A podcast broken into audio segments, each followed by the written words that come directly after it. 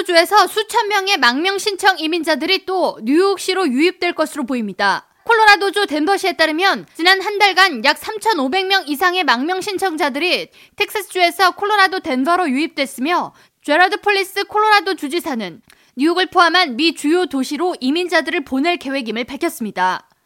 이에 대해 에릭 아담스 시장은 3일 콜로라도 주지사가 망명 신청 이민자들을 뉴욕과 시카고 등으로 보낼 것이라는 통보를 했다고 밝히며 망명 신청자의 끊임없는 유입을 해결하는 것은 국가의 책무인데 이를 뉴욕시와 같은 지방자치단체가 떠맡는 현 상황이 부당하다고 불만을 토로했습니다. 콜로라도 주지사 제러드 폴리스와 마이클 한콕 덴버 시장은 모두 민주당 출신으로 텍사스주를 포함한 공화당 우세주에서는 뉴욕뿐 아니라 비교적 근거리인 콜로라도주로도 그동안 망명 신청 이민자들을 유입시켜 왔습니다. 덴버 시는 밀려드는 이민자를 채 수용하지 못해 비상사태를 선포한 상태로 급기야 이들을 뉴욕시로 보낼 준비에 이르게 됐습니다.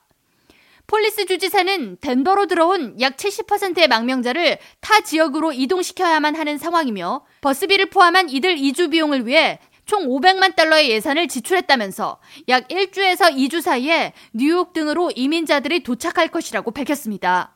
한편 COVID-19 확산을 우려로 불법 입국자의 망명 신청을 거부하고 바로 추방할 수 있도록 하는 타이틀 42 정책의 폐지 여부는 여전히 논란이 되고 있는 상태로 바이든 행정부는 전임 트럼프 행정부 시절 도입한 해당 정책을 지난 12월 21일을 끝으로 폐지하려 했지만 공화당 소속 주정부의 소송으로 내년 2월 말까지 타이틀 42 정책은 유효한 상태입니다.